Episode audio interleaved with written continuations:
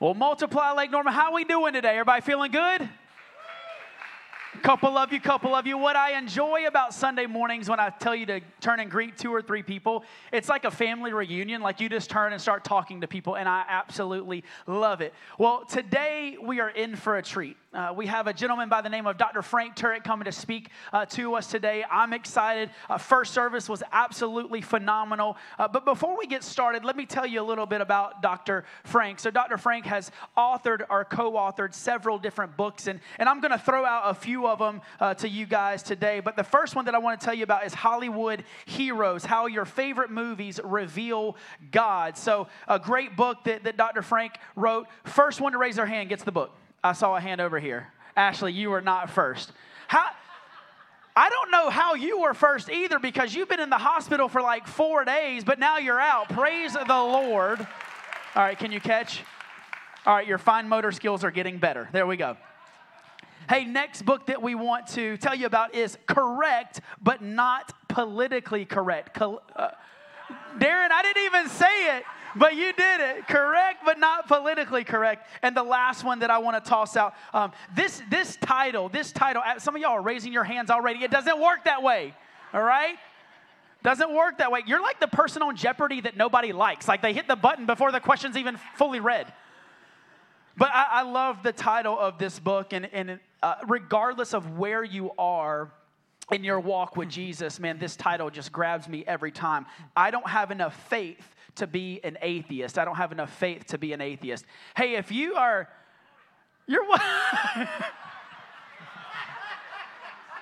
if you're wondering what kind of church we came, you came to this morning, that's the kind of church we came, you came to. Listen, we know we have a ton of visitors in the room, so without further ado, would you give Doctor Frank Turek a multiply welcome? Thanks, brother. Should have seen that coming. Good morning, ladies and gentlemen. Good morning. Open your Bible or your cell phone to Romans chapter thirteen, because that's where we're going. Romans chapter thirteen. As you know, here at Multiply Church, we're going through the book of Romans. Pastor Zach was in chapter twelve last week, so we're just continuing, and we're going into Romans thirteen. Now, ladies and gentlemen, I believe the Bible is the iner- inerrant Word of God, but I got a big problem with the first verse of Romans chapter thirteen, and here it is. Everyone must submit himself to the governing authorities, for there is no authority except that which God has established. Really? We're always supposed to submit to the governing authorities? Let me ask you a question. Let's suppose that you uh, live in Nazi Germany in nineteen forty-three, and you're hiding Jews in your attic, and you get a knock at the door. Schnell! Schnell! You open the door, Nazi shol- soldiers standing there. Hast du hier Juden?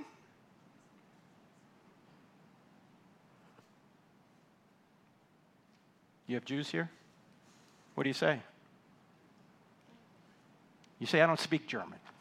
No. I mean, what do you do? What are you supposed to do? Thou shalt not bear false witness. And you're supposed to obey the governing authorities. These are the governing authorities. What do you do? This is the interactive portion of the program. What do you do? We don't know. You don't know? You just say, I don't know if I have Jews? What do you say? No. You say no? You're going to lie, Kim? Yeah. Kim's going to lie. Thou shalt not bear false witness. Love your neighbor. So what does that mean? You're, is the Nazi your neighbor? He's not an attractive neighbor, but what do you... You shut the door. Hast du hier Juden? That's going to work. I haven't seen them. They close the door in the last thirty seconds. Not lying. Hmm. Well, let's come back to this. Let's uh, look at the great book of Romans from thirteen thousand feet in order to try and understand what's going on here. Now, as Pastor Zach probably told you, the book of Romans was written by the Apostle Paul, probably from Corinth in about fifty-seven A D, and he's writing to the biggest church in the world, or the biggest city in the world, Rome, and he hasn't been there yet. So he wants to write to them and give them an overview uh, with a lot of theological detail about what Christianity is all about. And this is a theological treatise. I mean, it is an argument from day or from ver- verse one to the end of the book. And in the first, the first seventeen verses of the book of Romans, Paul actually puts all the essentials of Christianity in the first seventeen verses, which I don't have time to get into. We're going to start at verse eighteen because that's where Paul begins his argument. Uh, but before we do, here's the big breakdown of the book. It's in two basic sections: how to get right with God, which is chapters one to eleven, and then chapters twelve to sixteen is how to live right for God. In fact, the first word in chapter twelve is the word therefore. And whenever you see the word therefore in the Bible, you ought to ask yourself, why is that word therefore? Why is the word therefore there? What does therefore normally mean? Well, since this is true, then this. And Paul has given eleven chapters of theology, and now he says, therefore, live this way. What is the theology he gives? We'll start in chapter one on how to get right with God. That's where Paul starts talking about sin, how everyone is condemned. And he starts in chapter one, verse eighteen, and he goes all the way to chapter three, verse twenty. He says, all the pagans are condemned, those that aren't Jews, and uh, they're suppressing the truth and unrighteousness to go their own way. By the way, if you ever want to read a perfect description of twenty twenty-three in America, read Romans chapter one, verses eighteen to thirty-two. I don't have time to get into it now, but he's describing exactly what's going on today, two thousand years ago. And he says, not only the pagans, sinners, so are the Jews. That's what he talks about in chapter two. And in chapter three, he says, everyone's condemned. Not one is good. They're all fallen. There is no one good, not even one. All have fallen short. And then there's a key word in the beginning of verse twenty-one of chapter three. It's the word but. Everyone's condemned, Paul. This is really bad news. But now a righteousness from God, apart from the law, has been accomplished. How's it been accomplished? By Jesus. That's atonement. Jesus has come, lived the perfect life in our place, taken our punishment on himself. So despite the fact you can't live up to the law, Jesus has, and by trusting in him, you're not only forgiven, but you're given his righteousness. You know, everyone's trying to find their identity today. You know, Christianity is the only worldview where you don't achieve your identity, you receive your identity. It's just given to you. It's free. He's accomplished it. So when you become a Christian, you're not only forgiven, but you're given his righteousness. So when Jesus looks at you, or when God looks at you, he sees Jesus. That's right. I know it's going to sound like an odd thought, but do you realize that if you're a Christian, God never punishes you? Why? Because he's already punished Jesus. He may discipline you. There's a difference. But he doesn't punish you because he's already punished Jesus. You may experience the natural consequences of sin, broken relationships, disease, that kind of thing. But it's not God punishing you. He's already punished Jesus because of the atonement. And he talks about that all the way through chapter five. In chapter six, he starts talking more about grace, particularly when it comes to sanctification. You know, justification is how you get saved. Sanctification is how you, be, how you become more and more like Jesus. And how do you become more and more like Jesus? Not by following a bunch of laws, but by trusting in Christ and relying on the grace he gives you, because you're so grateful for what he's done for you that you're going to follow his laws out of gratitude, not out of obligation. Jesus says, if you love me, you're going to keep my commandments. Well, he loved us first, so we love him back. And then beginning in uh, chapter eighteen, verse eighteen, might be the peak of the entire Bible. That's when Paul starts talking about eternity, glorification, where he says that nothing can separate us from the love of Christ. Not nakedness, not sword, nor hardship, nor famine. Nothing can separate us from the love of Christ. And if you're in Christ, you are predestined to be glorified. That one day in eternity, you are going to be in the presence of God, and you are going to be an heir to his throne. And nothing can take that away. And you might want to think about this as sage. Paul's, Paul's a wise sage showing you how life really works. That we're all sinners, we all need atonement, that grace is the way we ultimately are reconciled to Christ, and that eternity is secure. Now, it would have made perfect sense at this point, if you're the Apostle Paul, to after ending chapter eight, which is the highlight of the Bible, nothing can separate us from the love of Christ, to say, therefore, present your bodies as a living sacrifice, holy and pleasing to God, which is what chapter twelve is. But he doesn't go from chapter eight to twelve. He has a detour right in the middle of the book. What's the detour? Well, the people in Rome are going, Paul, you're saying that all this is true? What about the Jews? Why don't so many of them not believe?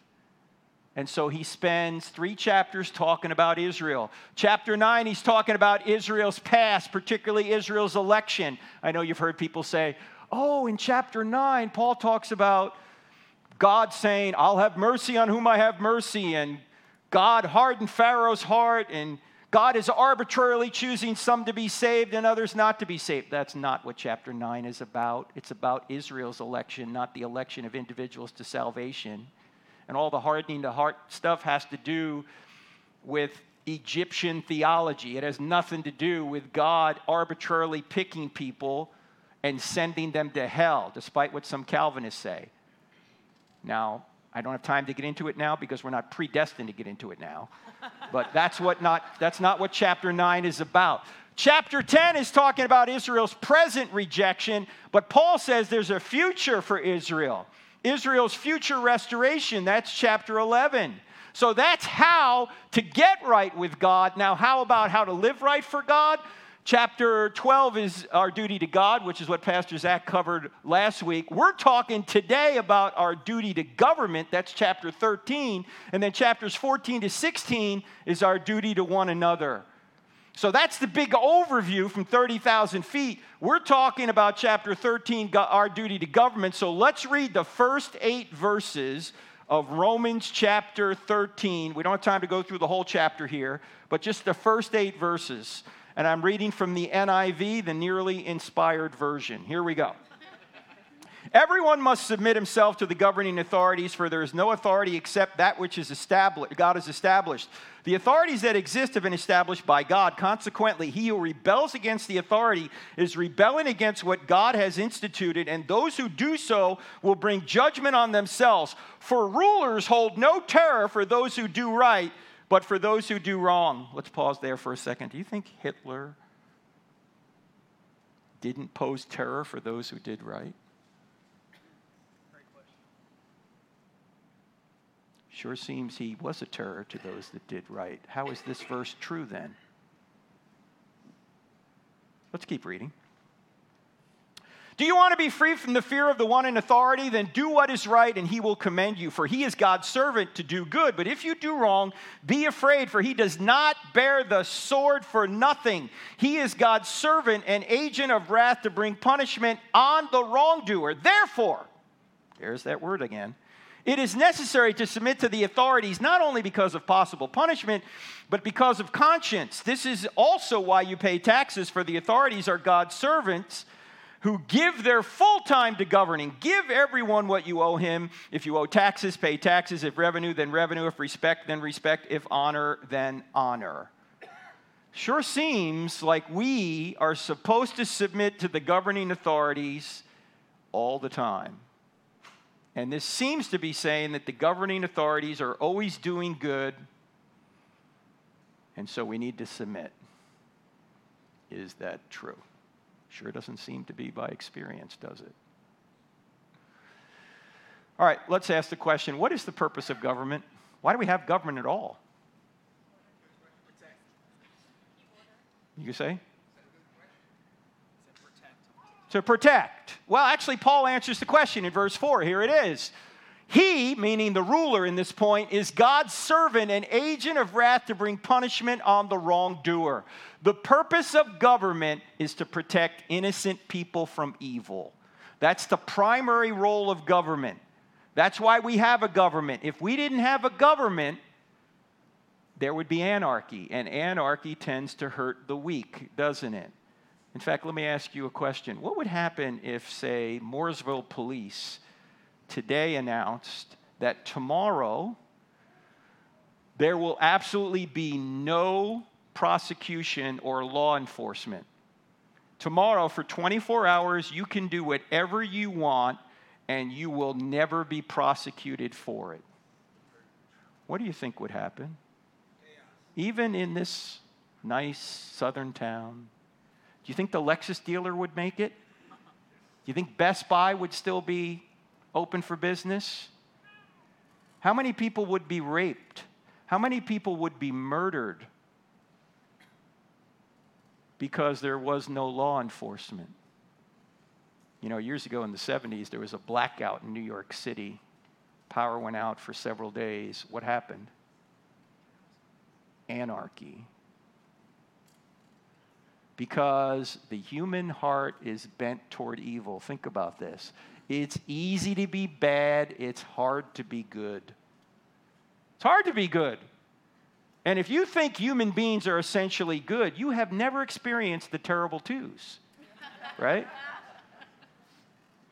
Now, my grandson, who's right here, he's three. He just turned three two days ago. He did not really experience the terrible twos because his mom is really good. But for a two-year-old, you don't have to teach a two-year-old to say mine, right? The two-year-old knows that. What do you have to teach the two-year-old to do? To share, right? Because we're bent toward evil. Our nature's bent toward evil. That's what depravity is. In fact, Augustine famously said that depravity is the propensity to sin and the necessity to die. We are bent toward evil. Easy to be bad, hard to be good. In fact, there was probably nothing more pithy about government ever said than James Madison, who is the father of the United States Constitution. He's the guy that really wrote the United States Constitution. Remember, Jefferson wrote the Declaration of Independence. Madison wrote the Constitution. Here's what he said in Federalist Paper number fifty-one. He said, if men were angels, no government would be necessary. I mean, think about it. If we were all good and bent toward good, would you need a government? No. If we're angels, there's no need for government, but we're not angels. We're fallen. And Christianity, of course, gets everything right, but if it's something that it gets right more than anything else compared to other worldviews, is that people are inherently evil. Most other world religions think that people are inherently good. They're not. In fact, Jeremiah famously said this, the heart is deceitful above all things and desperately sick. Who can understand it? This is why, by the way, the uh, mantra of our day, follow your heart, couldn't be worse advice. If you follow your heart without moral restraint, you're going to wind up addicted, broken, alone, and probably prematurely dead. What would happen if you followed every impulse of your heart? Could you hold a relationship together? Would you still have your kids after about two weeks? No. Would you, would you have any financial security? No. If you followed every impulse of your heart, you would destroy yourself quite quickly, yet that's all the world tells you. Follow your heart, follow your heart. Couldn't be worse advice. You know what the Bible actually says? I think this is the second most important verse in the entire Bible. The first has to do with the gospel, but this is the second. It comes from the Old Testament. It's Proverbs four twenty-three. It says, above all else, guard your heart because everything you do flows from it. Yeah. Doesn't say follow your heart. It says guard your heart. You need to guard against your sinful nature. And we all have a sinful nature. Even the Babylon Bee discovered this. I mean, here's what they found. Study finds one hundred percent of men would eat any fruit given to them by a naked woman. You think I'd do better than Adam? No, you wouldn't. You do the same thing. Because we're fallen. That's why we need a government. And we need a government of people that are going to govern rightly. Uh, one of the founders of our nation, John Adams, said, our Constitution is made only for a moral and religious people. It is wholly inadequate for the governance of any other. If you don't have moral people who are willing to check themselves, eventually the country's going to disintegrate. Think he was a prophet? That's where we're heading. Disintegration. But should Christians be involved in politics? There's a lot of Christians say no, and I don't understand why. I mean, James Madison was a Christian. In fact, fifty-two of the fifty-five founding fathers were all Christians. And they got involved in politics. If they hadn't gotten involved, America wouldn't exist. And I hear a lot of people saying, oh, no, no, no, we just ought to preach the gospel. Don't get involved politically. When people say that, I just show them one picture. Here's the picture I show them, and you guys tell me, what do you think? What what what is this? What do you think this is? Yeah, that's the Korean Peninsula, right? Uh, this is the thirty-eighth parallel. We fought a war over that. Turned out to be a stalemate. Now, this is a peninsula of homogeneous, ethnically homogeneous people, Koreans. Yet South Korea is filled with productivity. It's filled with light. It's got the gospel. Uh, there's a good minority of people in there who are Christians. North Korea, on the other hand, is a concentration camp. There is one major reason for the difference between South and North Korea. What is it? Don't say electricity. We know that. But what? The politics, right? The South has political freedom. The North does not. The North is a concentration camp. So when people say, well, we just got to preach the gospel. First of all, can you preach the gospel in North Korea? Not legally. And when people say, I just, we just should just preach the gospel, I say, well, if you don't think politics are important, you don't think the gospel's important. Why? Because our very ability to preach and live the gospel is partially dependent on what laws are made. I mean, we take it for granted in America, but it's not this way around the world. Go to some of the countries I've been to, Iran, Saudi Arabia, China. Can we have multiply, ch- multiply church in those countries? No, why? Because politically they've ruled it out. And so we have to be engaged. It's not our first priority, but it certainly is a priority. If we're going to preach and live the gospel, politics affects our ability to do so. You can also look at it this way. Let me ask you a question. Should Christians care how people are treated? Is any Christian going to say no? No, we're all going to say yes. Next question. Should Christians care how people are treated by their government? Well, yeah, if Christians are supposed to care how people are treated, we ought to care how people are treated by their government. Welcome to politics, ladies and gentlemen. It's unavoidable. You can't avoid it if you're a Christian. In fact, you're supposed to be a Christian twenty-four seven, three sixty, right? In everything you do, whether it's politics or not. And in fact, if you think about this, politics affects every area of your life. It affects your church, your family, your health, your money, your business, your freedom, your property, your school, your safety, the poor, the unborn, the gospel, your ability to live it. Everyone and everything is affected in some way by the laws made in Washington, the laws made in Raleigh, and the laws made here in Mooresville. And Christians are supposed to stay out of it? What atheist came up with that plan? Are atheists only qualified to run the country? Where did we get that idea? Oh, you can't. That separation of church and state. This has nothing to do with church and state. We're not trying to legislate religion.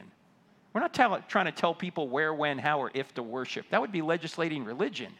But we are trying to tell people how they ought to treat one another, and that's legislating morality, and all laws legislate morality. Every law declares one behavior right and the opposite behavior wrong. The only question is, whose morality will we legislate?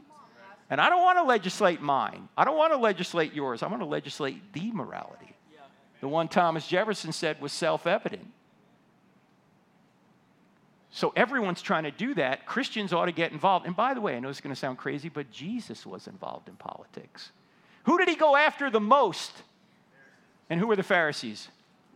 What was their job? Pharisees were the lawmakers in Israel. Some of them were on the Sanhedrin, the Jewish ruling council, to whom Rome delegated the day-to-day lawmaking authority to. They were the ones that made the laws. They were the politicians, and Jesus went after these people.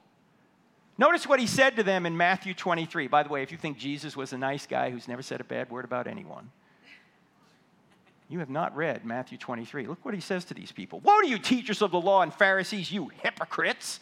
You give a tenth of your spices, mint, dill, and cumin, but you've neglected the more important matters of the law, justice, mercy, and faithfulness. You should have practiced the latter without neglecting the former. You blind guides, you strain out a gnat but swallow a camel. Notice, he's saying you're tithing your spices, but you're forgetting and neglecting the bigger matters of the law. And if Jesus were to come to America today, he'd tell our politicians the same thing.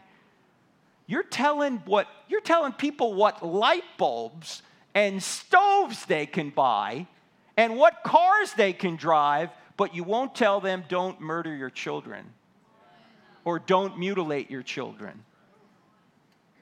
Are we neglecting the weightier matters of the law? Yeah, we are. So we have to be engaged. We're supposed to be salt and light. And that requires you to speak up when necessary. But let's go back to our problem verse. Everyone must submit himself to the governing authorities. There is no authority except that which God has established. Even Hitler? Even Hitler? We're supposed to submit to Hitler? Is that what this means? You notice what Hitler said? You know what he said about Protestant pastors? Because most of them caved and did not resist the Nazis. Eric Metaxas has written about this in his book, um, Letter to the American Church. Here's what Hitler actually said. You can do anything you want to Protestant pastors. They will submit. They are insignificant little people, submissive as dogs, and they sweat with embarrassment when you talk to them.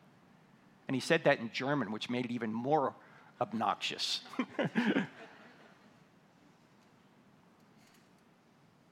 So, you're supposed to submit. Hast du hier Juden?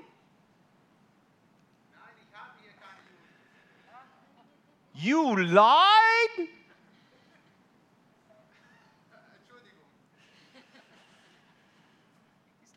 He lied. He said there are no Jews here. And he has them in his attic. You sinned. You lied, and you didn't submit to the governing authorities. What is wrong with you? Aren't you supposed to just tell the truth and trust God?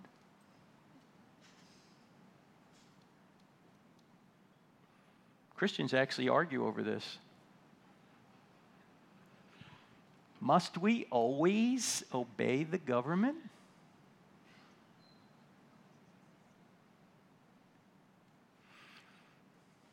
Are there any other instances in the Bible where they don't obey the government and it's God blesses them for it? Can you think of any? Who? Hebrew midwives. Wow, you can pick up your uh, check after the sermon. Yeah, that's right. Look at that. She didn't see this beforehand, by the way. Examples of God's blessings to those who disobey to fulfill a higher obligation, the Hebrew midwives. When the Pharaoh wants all the Hebrew boys killed, the Hebrew midwives go, oh no, these Hebrew midwives or these Hebrew, Hebrew uh, mothers, they give birth too quickly. We don't even know what happened to the babies. Like, they just lied. How about in uh, Joshua's day? Can anyone think of Rahab? Rahab actually lies to protect the spies and is blessed by it. How about Shadrach, Meshach, and to bed we go? In Daniel, they're blessed for disobeying Nebuchadnezzar. And how about Daniel himself? Remember, you can't pray. No more praying. What does he do? He goes up into his room by the window, and he prays facing Jerusalem. They throw him in the lion's den. You know the story. Because he decided that he's going to obey God rather than men, which is exactly what the apostles said when the temple authority said, don't talk about Jesus anymore. It says in Acts five, Peter and the apostles said, we must obey God rather than men. You have to obey God rather than men. There are two situations where you don't obey the government. Number one, when they tell you to sin. Or number two, when they tell you you can't do something that God told you to do. So if they try and get you to sin, you're not going to comply. Or if they try and say, you can't do what God told you to do, like preach the gospel, you're not going to comply either.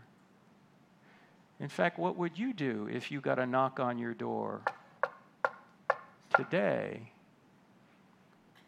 From H H S, the Biden administration H H S, which a year and a half ago said that if you have a young person in your home, say a young boy who thinks he's a girl, and you don't give that child gender-affirming care, the child may be taken from you by H H S.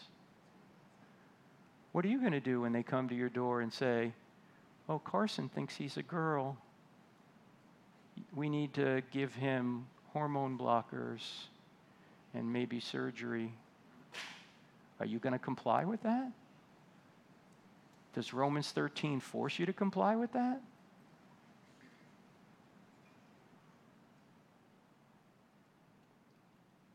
That's where we are. That's where it's heading.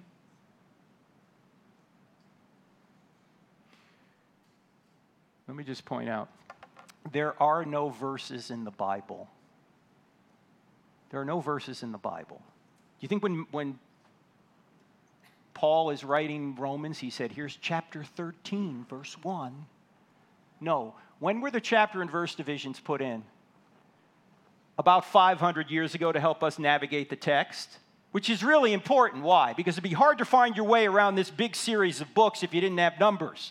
I mean, imagine if Pastor Zach got up here one Sunday, he didn't have numbers in his Bible, you didn't have numbers in your Bible, and he simply looked at you and he said, let's go about two-thirds of the way in, let's see if we can find the same spot. Now, you couldn't do that, right? So you need numbers to navigate the text. The problem is we tend to think if it's got a number in front of it, we can take it out and make it say whatever we want. We not only have to read around the text, we have to read other passages in the Bible to try and get the complete picture. When you focus on just one verse, you're not getting the complete picture. And nobody can tell you everything in one verse. So you got to look around the scriptures to see what else is going on. And when you do, you see this. And you realize what Paul means by Romans thirteen is this is not a universal command with no exceptions. This is a general command with few exceptions. Does that make sense? Because you have a higher duty to protect innocent life than you do to tell the truth to a guilty murderer. You have a higher duty to protect your child from some government tyrant than you do to submit to the governing authorities. Because yes, it's generally true, governments are there as servants of God. But when governments go bad and try and tell you you can't follow God, that's when you need to go in the other direction. You can't get it from one verse. You got to know the context. By the way, some of you are going to hate me for this, but that's okay. I leave in like fifteen minutes, doesn't matter. But this is why you should never take Jeremiah twenty-nine eleven as if it's some kind of promise to you. You know Jeremiah twenty-nine eleven, right? Oh, the plans I have for you, plans to prosper you, plans to give you hope in a future. You know this. It's on coffee mugs. It's on pillows. It's on posters. It's on birthday cards. It's everywhere. What a great verse. And it's not a promise to us today. Why? Who's it a promise to? This is the interactive portion of the program. Who's it a promise to? It's a promise to the exiles who were kicked out of Israel forcibly, taken out of Israel by Nebuchadnezzar in five eighty-six B C and taken to Babylon, where Daniel was. And what God said through the prophet Jeremiah is he said to them that seventy years from now, I'm going to prosper you. I'm going to bring you back into the land. It was a promise to them twenty-six hundred years ago, not a promise to twenty-first century Christians. In fact, when people quote Jeremiah twenty-nine eleven as if it's a promise to them, I said, why don't you quote Jeremiah forty-four eleven as if it's a promise to you? Why? What's Jeremiah forty-four eleven? Jeremiah forty-four eleven is what God promised to do to the exiles that went to Egypt. And he warned them, don't go to Egypt. You know what Jeremiah forty-four eleven says? It says, I will destroy you and all Judah. You don't see that stitched into a pillow. You don't see that on a coffee mug. You don't see that on a birthday card, happy birthday. I will destroy you and all Judah. That is so sweet, Grandma. Thank you so much. No. We can't just take verses out of context and expect to get the truth. You've got to read around it, look at other passages to help you get the truth. This is what systematic theology is all about. So, you know there are times you're going to have to disobey the government. In fact, what did we do with the Nazi war criminals after World War Two? What did we do with them? Where did we try them? Nuremberg, Germany. This is the Nuremberg trials. This is Henry Goering, who was the head of the Luftwaffe. Some say he was second or third in command of all of Nazi Germany. And he was testifying. He was sentenced to be executed, as well as several others. And the night before he was to be executed, he took a cyanide pill and committed suicide. Nobody knows how he got the cyanide pill, but he killed himself. Now, the entire premise of the Nuremberg trials is that you need to disobey your government if they tell you to do something immoral. Why? What was the Nazi, what was the Nazi uh, excuse for doing what they did? Oh, we were just following orders. And what did we say at Nuremberg? You had a moral obligation to disobey immoral orders because there's a standard beyond your government. That standard is what they call now international law.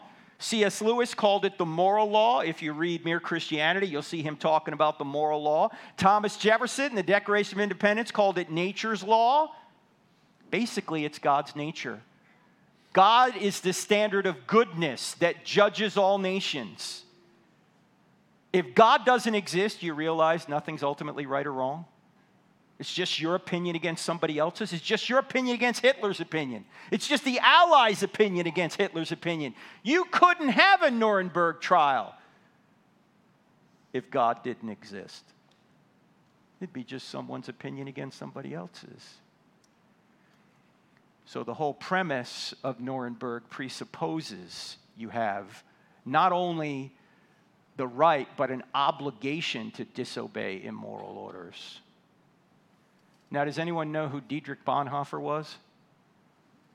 Bonhoeffer was a German pastor in World War Two who tried to get other pastors to resist Hitler. Most of them, as Hitler said, acquiesced. They submitted rather than stood against the Nazis. In fact, Bonhoeffer was part of the plot to kill Hitler, which you probably saw in the movie Valkyrie with Tom Cruise. On July twentieth, nineteen forty-four, they put a bomb in the Wolfslair, which is now Poland. And the problem was the bomb was on one side of a pillar of a table, and Hitler was on the other side of the pillar. And while four guys died, one of them wasn't Hitler. He escaped. So a lot of people after that July twentieth assassination attempt were rounded up.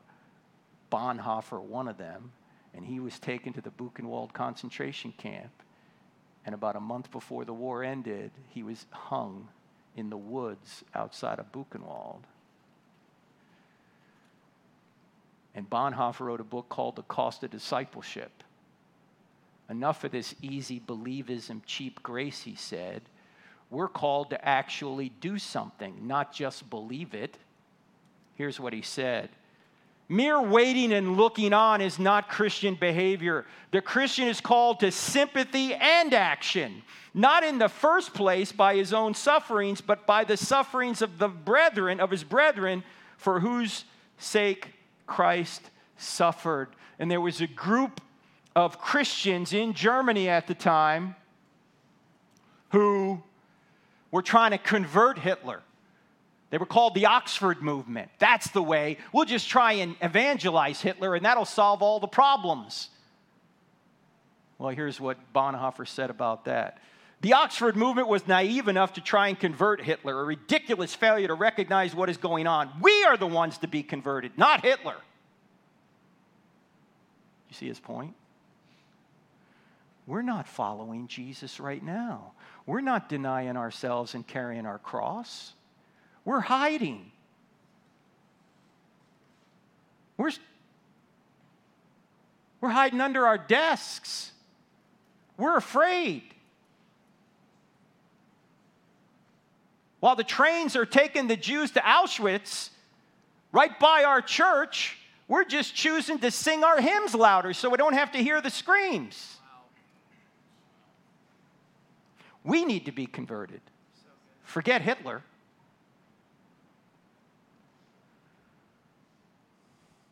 So you might say, Frank, this is all kind of theoretical because the Nazis aren't coming to our door. We live in America.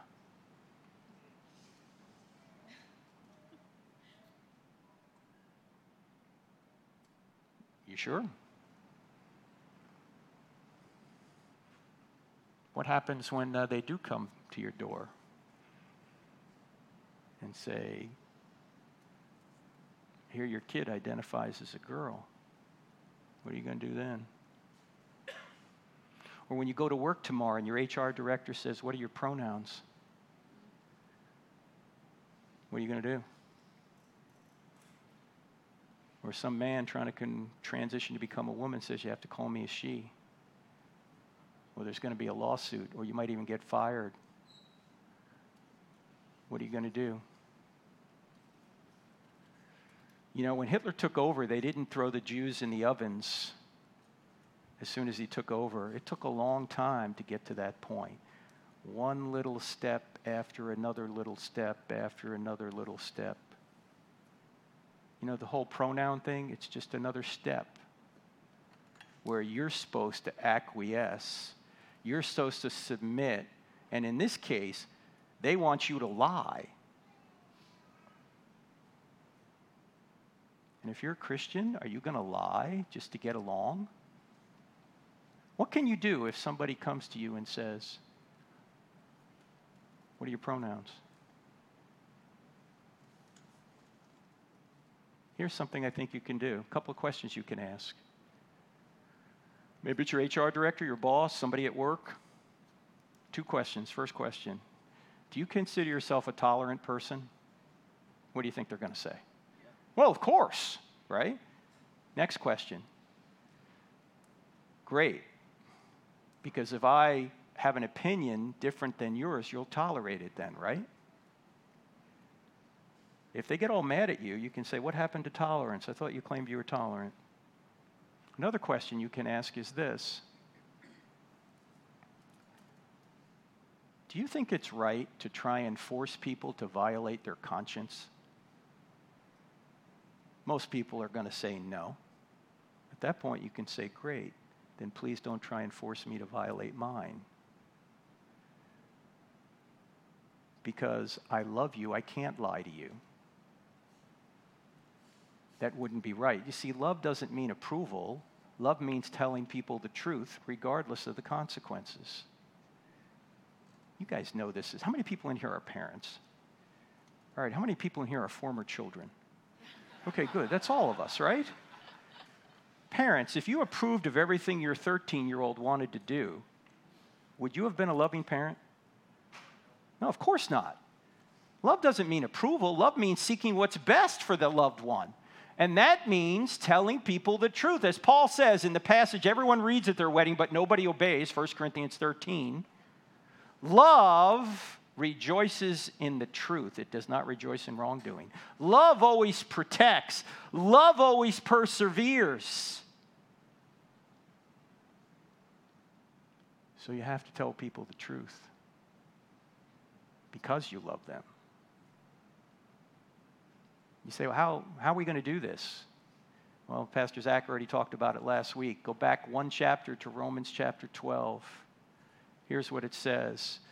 Do not conform to the pattern of this world, but be transformed by the renewing of your mind. Then you will be able to test and approve what God's will is, his good, pleasing, and perfect will. This isn't a passage about finding God's perfect will for your life, like who do I marry and what job. That's not what he's talking about. He's talking about how you conduct yourself in society among believers and unbelievers, morally. So don't be conformed. You need to renew your mind. You need to follow what is right, good, and true. And that takes work. Don't continue to acquiesce step after step after step, because one day it's going to be too late.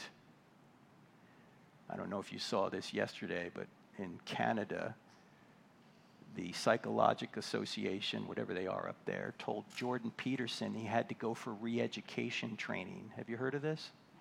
Yeah, a re-education camp because they didn't like what Jordan Peterson thought politically.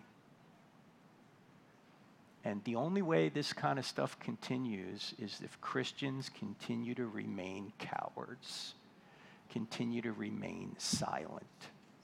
We can't do that anymore, ladies and gentlemen. So, the great book of Romans, our duty to government. Yes, you have a duty to government, but you have a greater duty to God. Most of the time, you are going to obey and submit to government. You ought to be the best citizen out there. But when they try and get you to sin or tell you you can't do something God told you to do, that's when you have to go the other way. That's when you have to take up your cross and take the consequences, whatever they are.